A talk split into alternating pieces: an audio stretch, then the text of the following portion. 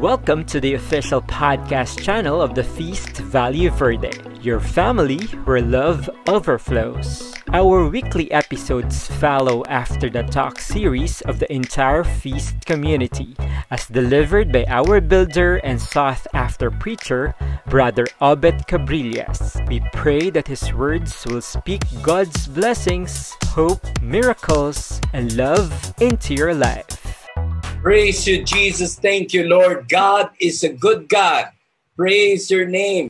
Let's give the Lord a big, big, big, big shout of praise. Woo! It's a blessed Sunday. Yes, even as we praise God, there will be confusion in your in your mind. Um, yun na naman daw and so on. May mga mahal tayo sa buhay na may sakit. There are people we need to pray for. There are a lot of concern but it doesn't diminish how good the Lord is. And the book of Psalms said that he is enthroned, God is enthroned on the praises of his people. So even as we praise the Lord today in worship, even as we praise the Lord today as we listen to his word, great things are coming. Before we pray, let's declare that. Place your hand over your heart and say this with me. Great things are coming upon my life and the people I love in Jesus' name. Let's give the Lord a big hand. Amen. Thank you, dear God. Hallelujah. Hallelujah. God is a good God. Praise your name. Wait lang. Wait lang, wait lang. Nasa last ano na ako ng aking slide eh. Nasa last slide. I need to go to my first slide we are still in our series, and it's called Side A, Side B. We're still diving into the book of Matthew. I want to greet a blessed Sunday to the 56,000 people in uh, in our Facebook Live, Facebook page live, and to those who are not showing their faces in Zoom, go show your faces. I honor you, Jerry, for for me seeing you there, and Casey, and the rest of God's people. Let's come before the presence of God and declare our favorite prayer in the feast in the name of the Father and of the Son of the Holy Spirit. If raising both hands is a convenient gesture for you for openness, do so because every time we open up everything to God, we open our mind, wisdom will come. We open our hearts, love and relationships and, and compassion will come upon us. When we open our bodies as a living sacrifice, healing and strengthening will come. And when we open our souls to God, grace will come. And we declare together today, I receive all of God's love for me. Today I open myself to the unbounded, limitless, overflowing abundance of God's universe. Today I open myself to God's blessings, healing, and miracles. Today I open myself to God's word so that I become more like Jesus every day. Today I proclaim that I'm God's beloved, I'm God's servant, I'm God's powerful champion. And because I am blessed, I am blessing the world in Jesus' name. And everyone will say, Amen. Let's give the Lord a big hand. Hello, Julia. Hello, Del Rosario couple. Great to have you today. We honor the word, of course, and we will sing thy word. Thy word is a lamp unto my feet and a light unto my path. Hallelujah, Jesus. Thank you, Lord. And we read together in Matthew 20, 15 to 16. The owner of the vineyard said, Am I not free to do as I wish with my own resources? Are you envious because I am generous. Thus, the last will be first, and the first will be last. Lord, we declare today that your word will have power over us. Lord, today, please make sense because great unfairness is happening upon our lives. And you only, you're the only reason why things are making sense. And we will not let you go today, Lord, without you blessing us by your presence and your word. Let's honor the word once more, everybody. Thy word is a lamp unto my feet and a light unto my path. Let's give the Lord a big, big hand. Thank you for your word, Lord. God is good. Thank you, Jesus. Thank you, Jesus. I'm so excited today. As early as now, my dear Feast family, Feast Valle Verde, and every every guest who attended today, a lot of sisters. Yun, napapansin niyo pong ginigreet ko. Thank you for having you today, mga kapatid ko po yun. Baog ang tatay ko, kaya walo lang kami. Dami magkakapatid. So, I'll give you time because today is one of the most challenging discussion that we will have. Today, God will make sense. Speaking about unfairness and the natural tendency for comparisonitis believe it or not, there's a natural tendency to be envious. I could relate because itanong nyo kay Mami Joy, masyado akong seloso. Lalong-lalo na nung bagong naging kami, bawal tingnan si Mami Joy sa muka. And to, we dedicate this talk to all of us who are struggling with, with unfairness, with comparisonitis, with jealousy, with envy, and so on. So if you're ready, we will begin. Hallelujah. We will call our discussion today commitment and labor. So there's always um, a dichotomy in um, in the side A side B series. We are now congratulate yourselves. We are now in talk 16 and it's called commitment and labor. Commitment and labor. Time and again I've been telling you that commitment is never tested when things go right. When things are just, okay lahat. Hindi pa rin commitment yan. Hindi natetest ang commitment doon. When things are okay, like you're being blessed, grace is following you. Hindi matetest ang commitment doon. Commitment is always tested when things go wrong and when things become tanananan unfair. Yan na. Imposibleng hindi natin sinabi yan unfair even the most blessed person here in this Zoom room, the most blessed person in Facebook Live, by the way, we're now 71,000 people, you will always experience unfairness. Meron ako mga ano, meron ako mga office mates dati. Hindi manalo-nalo sa raffle. Tapos palaging nananalo. May mga ganun eh. Magaling manalo ng raffle. At tuwing mananalo, siya na lang nananalo ng yung midway prize at saka grand prize, siya palagi. Ngayon, itong mga sour grapers na kagaya ng mga office mates ko, babanat yan pagtapos matanggap ng certain person na yun ng award, ang sasabihin, hmm, swerte sa award, malas naman sa love life. Oh, mga bitter o kampo, mga sour grapers. Okay. What if I tell you, you've attended uh, an event, there's paraffle, tapos alam mo, kumbaga parang, kung may bingo blackout, meron mga raffle blackout. The, the, the, the earlier you are called, the more quote-unquote malas you are. ba? Diba? Kasi pag nakuha ka, like, just ko, pang pito pa lang natawag ka na. Tapos ang award, let's call, let's call the person Jerry. Para, Jerry with the J, hindi si Jerry Carpio. Tapos ang nakuha niyang t-shirt, eh, ang nakalagay, Boracay. Boracay na t-shirt. Alam niya kasi yung grand prize, trip to somewhere. Ang nakuha niya, Boracay. So, inip na inip siya, nag-iintay siya ng grand prize. Ang nanalo, kaibigan niya, a trip to Boracay for two. By, by the way, it happened to me uh, several years back. I was still employed.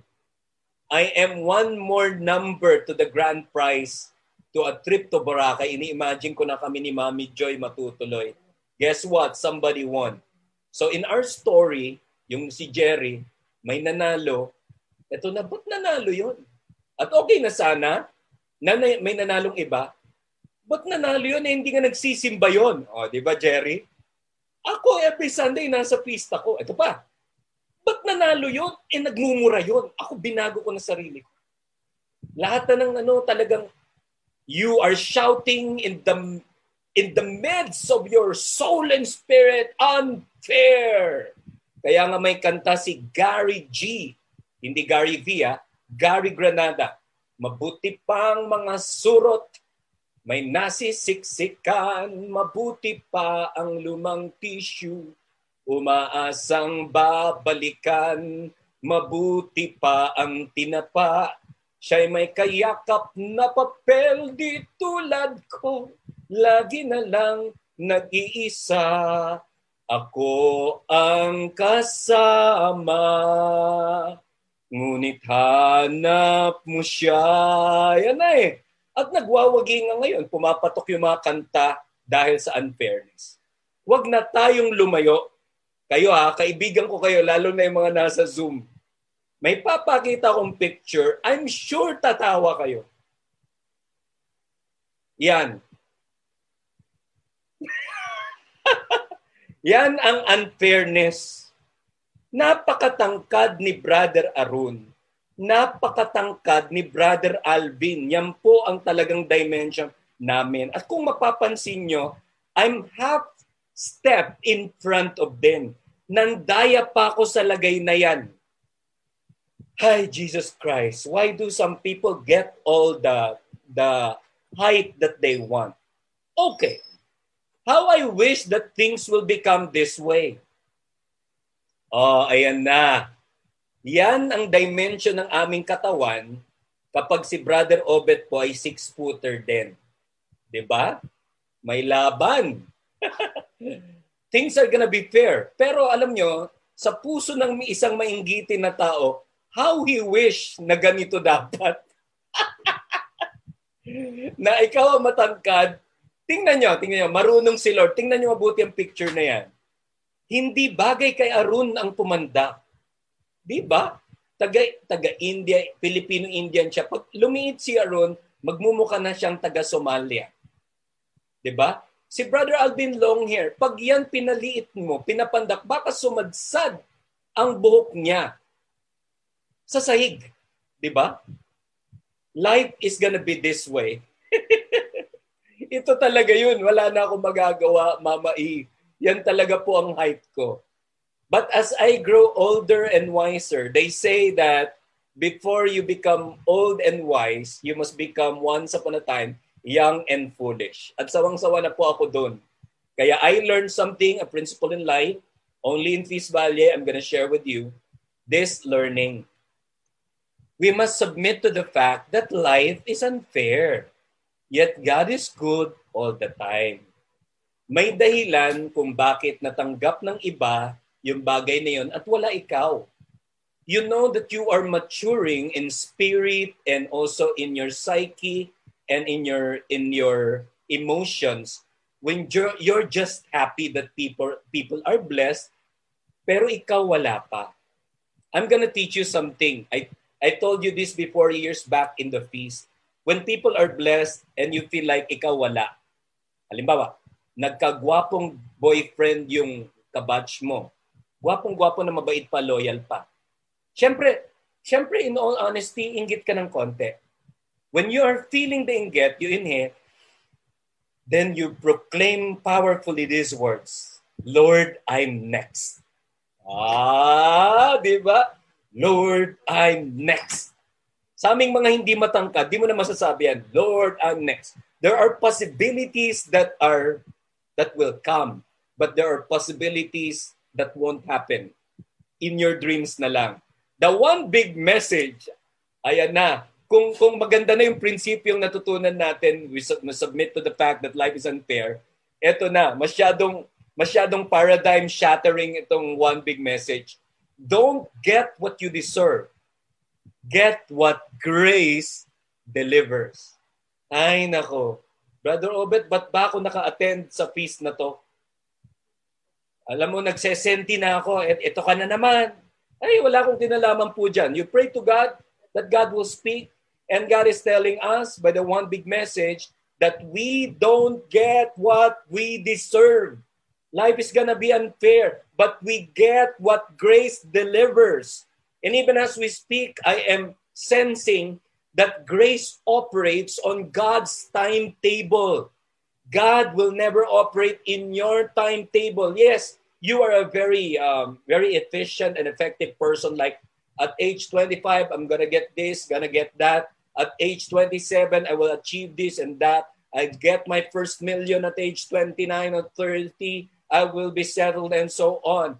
But God will never operate according to your timetable. Now, if you are getting those things and achievements in your timetable, that's purely God's grace. What you have now is purely God's grace. A good life, oh, ito, ito lang. If you can afford that people said, the government said, mag-ECQ. If you can afford to say, ay, kulong na naman, pero Lord, salamat, may pagkain sa bahay. That's grace. ba? With two feasts ago, we discussed about the grace of being called to to be single all your life. It's an option. That's purely God's grace. Hindi lahat ng tao may ganon. If I could deliver, I know that I'm not the most eloquent person in this Zoom room, nor in this uh, Facebook Live group. But you see, it is purely grace that I'm speaking. I'm probably one of the most sinful persons in this group But it's purely God's grace that I do this. So place your hand over your heart. Sarap i-claim nito. And say this with me, Lord, I am at peace that there are times when I don't get what I deserve. But what I get, what grace delivers. OMG, palakpakan natin si Lord.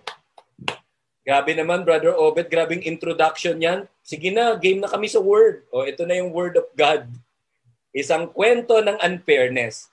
The kingdom of heaven is like a landowner who went out at dawn to hire laborers for his vineyard. After agreeing with them for the usual daily wage, he sent them into the vineyard.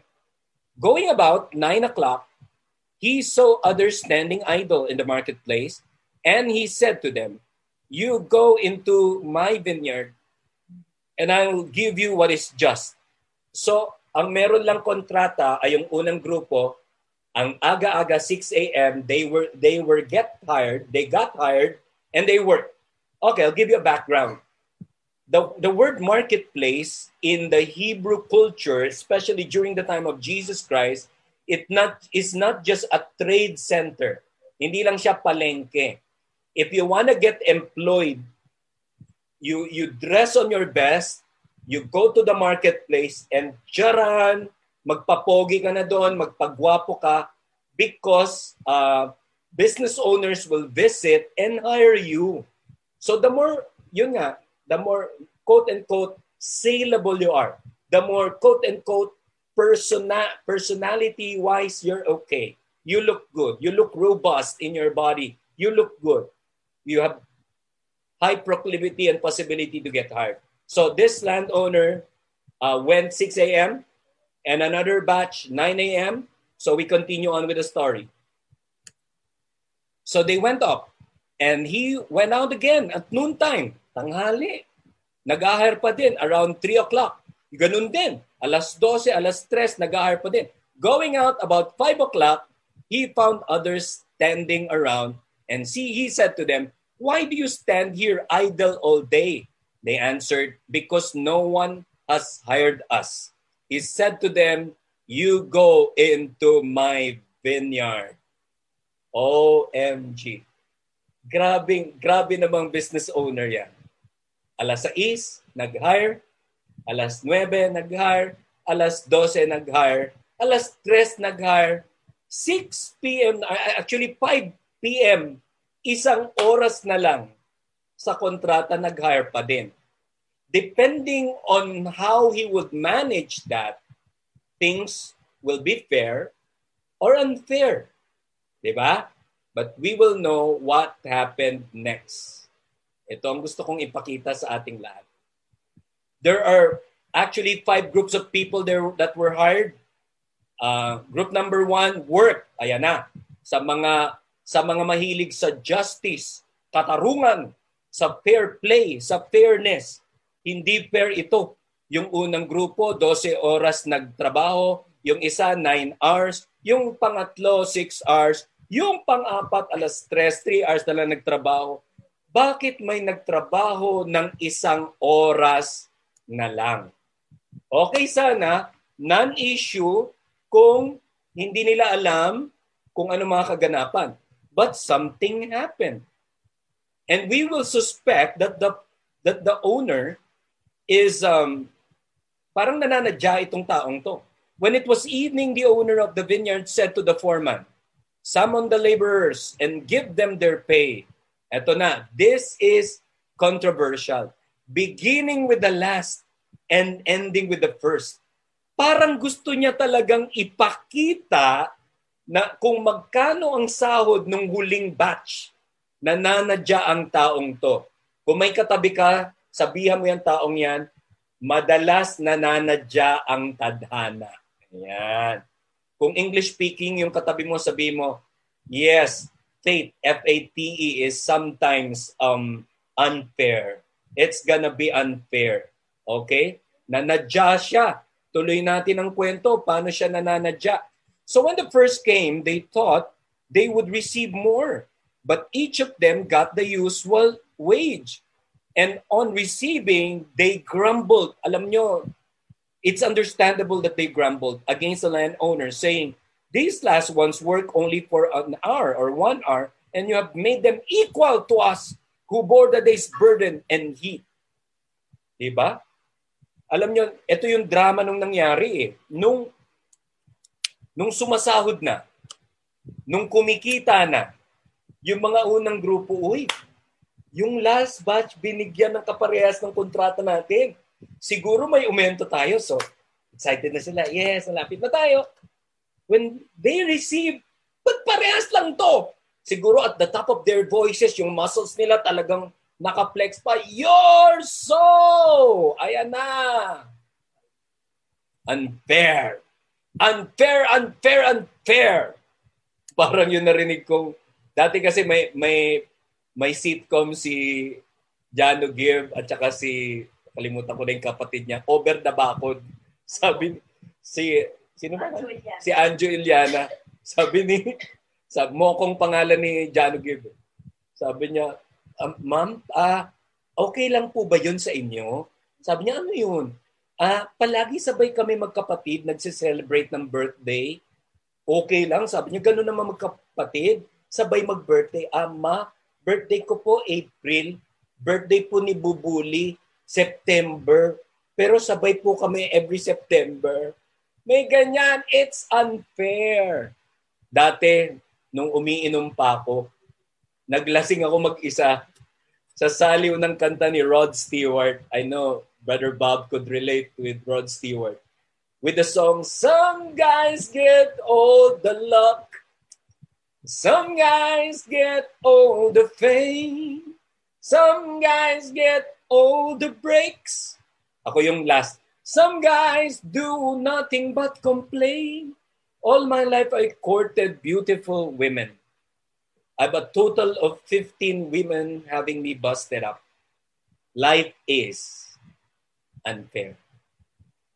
However, life is not the only one that is unfair. What if I tell you that God and the way He operates His grace is always unfair? How unfair? Ito ah, this will be enlightening and this, it, it might cause tear, tear jerk to a lot of you. Yung iba may kurot sa puso. Kung paano po yung landowner na nanadya na binigyan ng sahod yung last person na isang oras na lang mag-work at ipinakita pa sa mga kompetensya. Lovers of the Lord. Uy, by the way, we're now 82,000 in Facebook Live. God is good.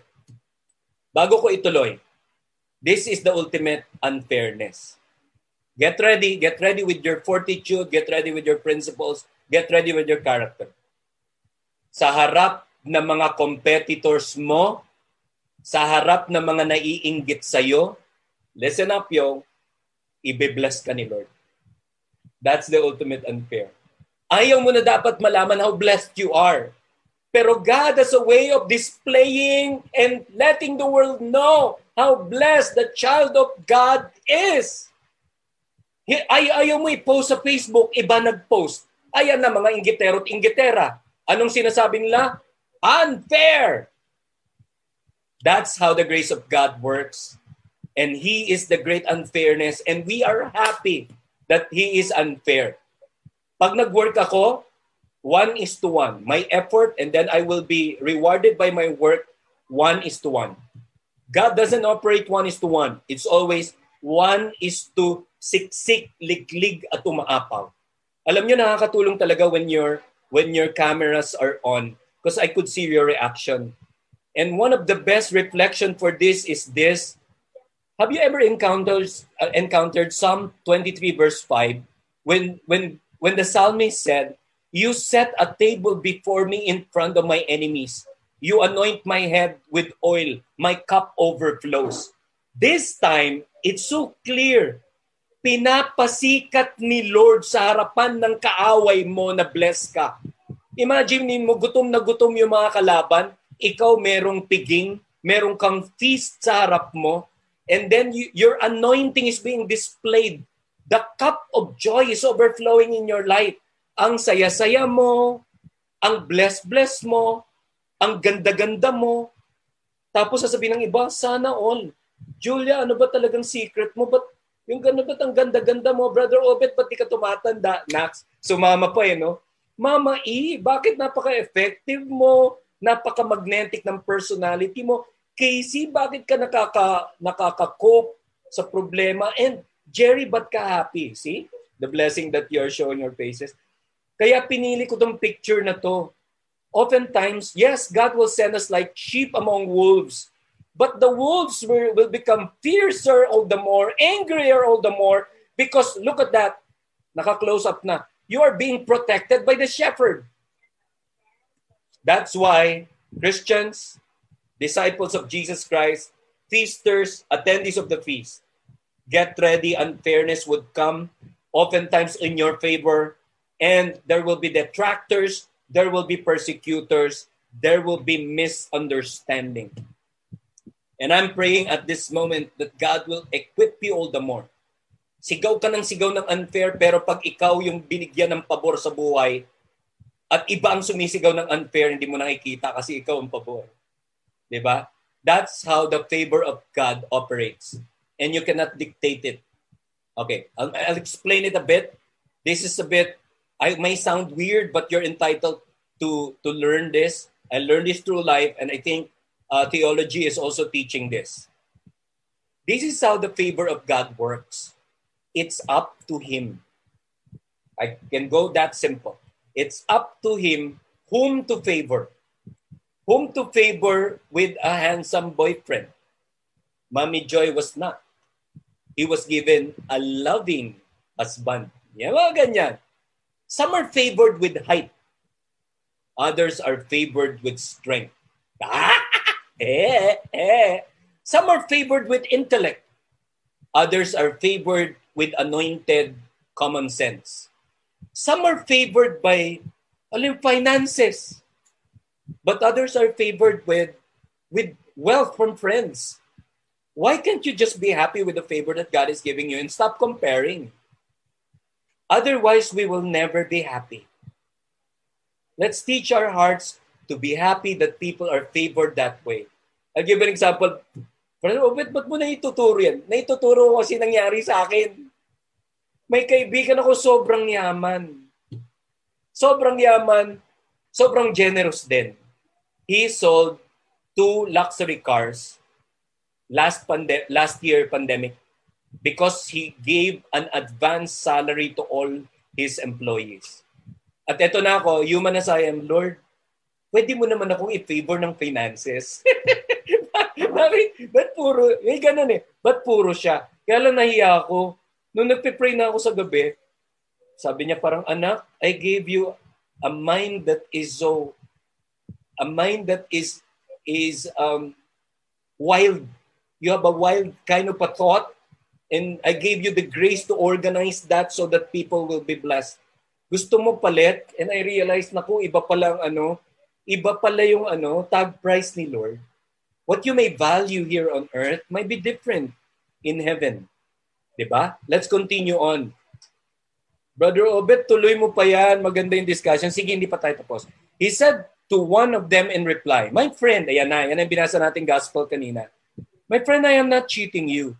Did you not agree with me that the usual daily wage? Nag-usap naman tayo, di ba? Take what is yours and go. Umalis ka na dyan. Yan ang karapat dapat sa'yo. What if I wish to give this last one the same as you? Or am I not free to do as I wish with my own money? The word that we use a while ago is from a different verse, uh, a different version, because we use resources. Am I not free to do as I wish with my resources or my own money? Or, eto na, are you envious because I am generous? Thus, the last will be first, and the first will be last. Alam niyo, siguro, God has given me the gift of, of spiritual maturity that I'm seeing young missionaries, young preachers, young builders nowadays. And they are so, so much better than me. And I'm happy about that. The first might be last and the last will be first. Ito na, one of the learnings that you may or may not like, but this learning is gonna stand forever. The ultimate unfair is the grace of God. You know how unfair the grace of God works? If I am, if I got busted out 15 times, i-reveal ko, hindi ko nagpaalam. Si Mami Joy, nagbas, binasted niya parang labing walong gentlemen. Ayan na. The grace of God is unfair. Among the ones who courted her, I was blessed with the marriage of the most beautiful woman in the world. And I am never this happy. And each passing year, the, the relationship gets sweeter and stronger each passing day. Kanina lang nung kayakap ko siya, sabi ko, Han, Han, don't leave me. I'm gonna die. Our, our souls are so intertwined. At ngayon, pag nakita ko yung mga bumasted sa akin, magpapasalamat ako sa kanila. Salamat, binasted mo ako. Nung minsan, nagkita kami. Sabi ba naman ng isa, oh, at nakita ko, Lord, salamat, hindi ako sinagot nito. Kasi ang layo para siyang, para, parang, pag nakita mo siya, para siyang, pwede na siyang tita ni Mami Joy. Ang layo. Eh, baliw na baliw ako dati doon. Tapos sabi gano'n, Oh, Beth, look at you now. You look so good. Yeah, and very much taken. God bless. Shake your head and walk away. Ganyan eh. It's gonna be unfair. Why? Ito na. One of the teachings that you would love. Ihinga mo na. Inhale. And then read this blessing. God blesses people in front of us to train our hearts to trust in His goodness, even when it's not obvious. Hindi porke nakapag-Boracay ang iba, ikaw naka-t-shirt lang ng Boracay, hindi ka blessed. Hindi porke yung mga kabatch mo, Jerry, ay happily married, ikaw ay single and happy, na hindi ka blessed. ba? Diba? Hindi ibig sabihin that other people are enjoying life in another country, you're here in the Philippines, um, yeah, with all the politics, that you're not blessed. No, you are blessed beyond your knowledge. Diba? Hindi man obvious yung blessing mo, you are blessed. And I want to prophesy to those people under financial turmoil that it doesn't mean that you are in a financial turmoil that you are not blessed by God. You are blessed beyond explanation. You are blessed beyond the obvious. Because the favor of God works in ways we cannot see. What's the point? This is the point. Don't get in life, you don't get what you deserve. You get what grace delivers. Brother Obet, are you teaching us to be content? Yes, but let's let's put that to a higher level and let's place it in a deeper reflection. Not just content, but gratefully content. Content na meron, grateful that you're blessed. However, it doesn't mean that you're closing your mind, your heart, and spirit to many possibilities that the grace of God could work. A glaring example is Heidelin, our champion. Ilang beses siya na-reject, ilang beses na hindi funded, and the very first gold of the country came to the most treatly unfair athlete of all. And uh, what if I tell you that he has she has a knee injury? That's the reason why yung yung double double uh, double knee na na lift slip and precisely that her one of her knees are injured it works excellently on Heidelin yung pag yung pag uh, lift na medyo nakaslide yung isang paa. Kasi yung buwelo niya nando sa mas mahinang paa, pero yung stronger knee nakasuporta. See? All we see is the gold and the glory. We didn't see the sacrifice and we, we didn't see the unfairness. I will I will look around the Zoom room. You see the success of the Del Rosario family, the Reyes family, the Cariaga family, and all the the families represented here. Uh, ang ro, ang uh, Corpus couple, ang Arellano family. All you see would be the top of the iceberg. But were you there in their sleepless nights? Were you there when they're crying because of so much conflict? Were you there? All we shout is unfair. Wala ka dun. Were you there when I was crying too? Diba? All you see is people want to imitate you. Yan ang mali na maraming tao. They wanna, they wanna imitate the glory without the, the guts and the sacrifice that was needed. What I'm gonna share next might surprise us. Next to the fact and the one big message that we don't get what we deserve, we get what grace delivers. Next to that would be this. This has to be your posture every day. Take your grace and go. So ano ba ang grace ko ngayon? I'm a happily married man. I'm a happy husband. I'm a happy dad. I'm a when you look at me, you, you think my dog would be a pit bull. It's a poodle regular size poodle na pandak. Nakaka ang sakit. Ang sakit ng word na yun na sinabi ng kanyang ng kanyang ano vet. Ah, regular size po yan si Ansel, pero pandak. So may nakatingin sa akin. So all all I have to do right now would be take my grace and go. I don't have to compare. I don't have to want what others want. Envy shouts like this. I want what you have. Yan ang envy. How can you be happy when you want what others have? Isa pa, if I have, you don't have the right to have it. Ay, sobra na yun. See, nagsisimula sa envy, nag, nagiging evil na. If I have something, you, you have no right to have it. Ang worst of all for me is envy like this. If I don't have, the rest of the world must not have too. Have you ever wondered why envy is included in the seven deadly sins? So to counter that, You, you were equipped with the word, I'm next. Pero ito yung pangalawa. Take your grace and go. Intelligent people, I want to talk to you.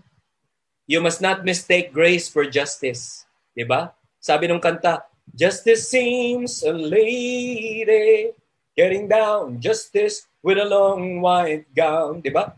At kala natin, pantay-pantay. God is a father and God is a parent. As a parent, I love my children and my pet equally by loving them differently. So that's the balance of justice and grace. Ang mahirap kasi if we confuse justice for grace, ganito yan. Pag tayo yung blessed, Uy Lord, ang daming grace ko. This is a life of justice.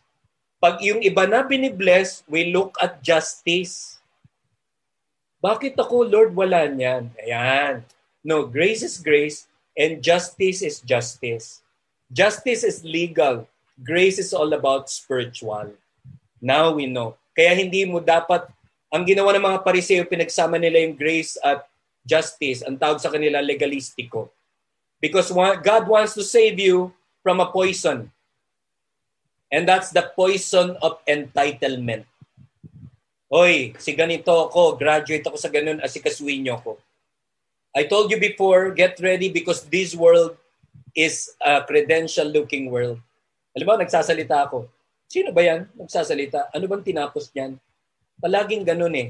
But get ready because life operate that, operates that way.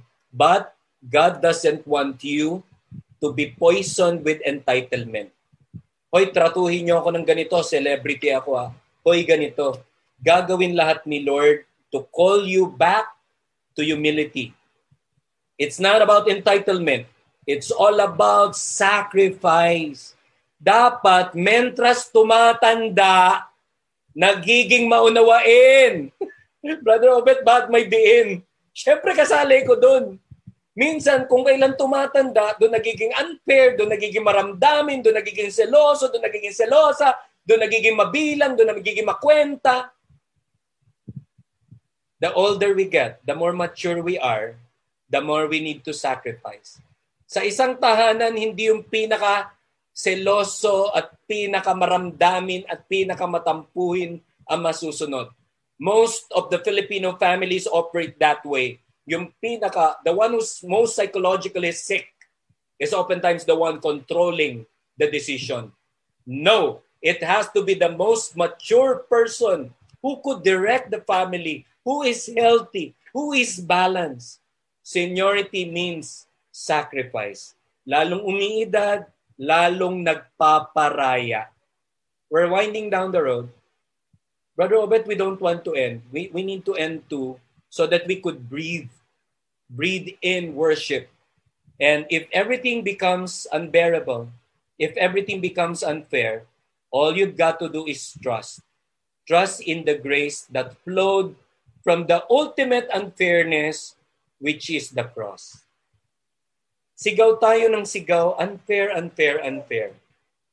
And the, the worst of all unfairness is Jesus taking on the lowliest of all the low alam mo yun, the lowliest of all are, are the sinners. The Lord went to be crucified on a Roman cross for us to be ashamed of our sins and change our lives forever. I'm about to end. I end by sharing with you Am I not free to do as I wish with my own resource? Are you envious because I am generous? Thus, the last will be first, and the first will be last my personal take on the last verses of this discussion is that it's never too late to be the best kind of person that you are. I shared that with you a lot of feast uh, uh, oil um, ago. I shared with you about the GAT, good all throughout, the bad all throughout, uh, the good turn bad, the bad turn good. But all of us must work and cooperate with God's grace. Why? the last will be first and the first will be last. Ibig sabihin, we're of equal footing if we allow the grace of God to bring out the BVOY, the best version of yourself. I want to end. Ito, just recently, nahuhumaling po ako next to the Word of God sa mga wisdom ng mga philosophers. Anyway, our, our priests are also learning about philosophy. And this is so powerful. Talagang this taken me aback and I cried a bit. We can easily forgive a child who is afraid of the dark. The real tragedy is when men or women are afraid of the light. We are the light of Jesus' family, and it's an, an ever ongoing journey nearer and nearer to the light of Jesus. As we grow nearer napapansin mo, ay, mas, mas lalong maliwanag ang kalooban ng Diyos. Napapansin mo, ay, marumi pala ako. We get to be wiser. And because I love you, I will bring you another teaching very quickly to make us, ah, ganun pala. Because in one of my researches, I encountered this. The timeline of the gospel is not actually a time, but it represents the six o'clock represent a live stage, the nine o'clock, the 12, the 12 noon, the 3 p.m., and especially the 5 p.m. We are being called by God at whatever life stage that we are. Some of us are called, like me, I was called in my youth, nawindang lang ako, backslide, Some of us, lalo na sa Peace Valley Verde, we're, we're called by God in our quarter life. You're 20-ish until you're 35. 35 plus, some, some of us are called by God in midlife. Some of us will be called at emptiness when all our kids and children and significant others have graduated already. They will have to transfer homes. And some of us will be called at 5 p.m. or our senior moments. and the last shall be first, and the first shall be last. And do not judge people. So look, if this is obvious, sino ang unfair? Sino ang unfair? Like, kung mga kabataan yung unang-unang na-hire, tapos bakit mo binayaran ng mga senior citizen ng pareha sa amin? Siguro yung, yung landowner, obvious ba? Gagano na lang siya. Because when we judge people, we are so blinded. We are not called to judge. We are called to witness. Again, let me reiterate. Let's not stop our journey. Our journey to the light. We can easily forgive a child or the immature people because they are afraid of the dark. The real tragedy is when we are already in the Lord and we're still afraid of the light. People of God, come to the light. Let us worship the Lord. Let's embrace His will. Let's obey His word. Pray with me in the name of the Father and of the Son and of the Holy Spirit. Dear Jesus, thank you very much for your wisdom. Thank you for your grace. It's a wrestling of wisdom today. You have just overhauled our system and our mindset. Grabe ka, Panginoon. And we will never run out of happiness and gratitude in the kind of person that is becoming because of your grace. Salamat po. Lord, you've just shared your word. And our prayer is that your wisdom will be planted in the rich soil of our hearts, our body, our mind, our lives. We will come to the light, Lord. We will not shout unfair because your grace always operates no matter we notice it or not. Forgive us from being so envious, jealous, and shouting unfair.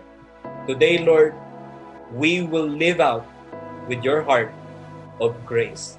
This we declare in Jesus' name. Amen. Let us worship the Lord. Praise you, Jesus. We honor you. We glorify you. Thank you. Hallelujah. Praise Thank you for joining us for another episode of the Feast Valley Verde podcast. We look forward to having you in our online community as well, which you may find inside facebook.com slash groups slash FVV online community. See you again next Sunday.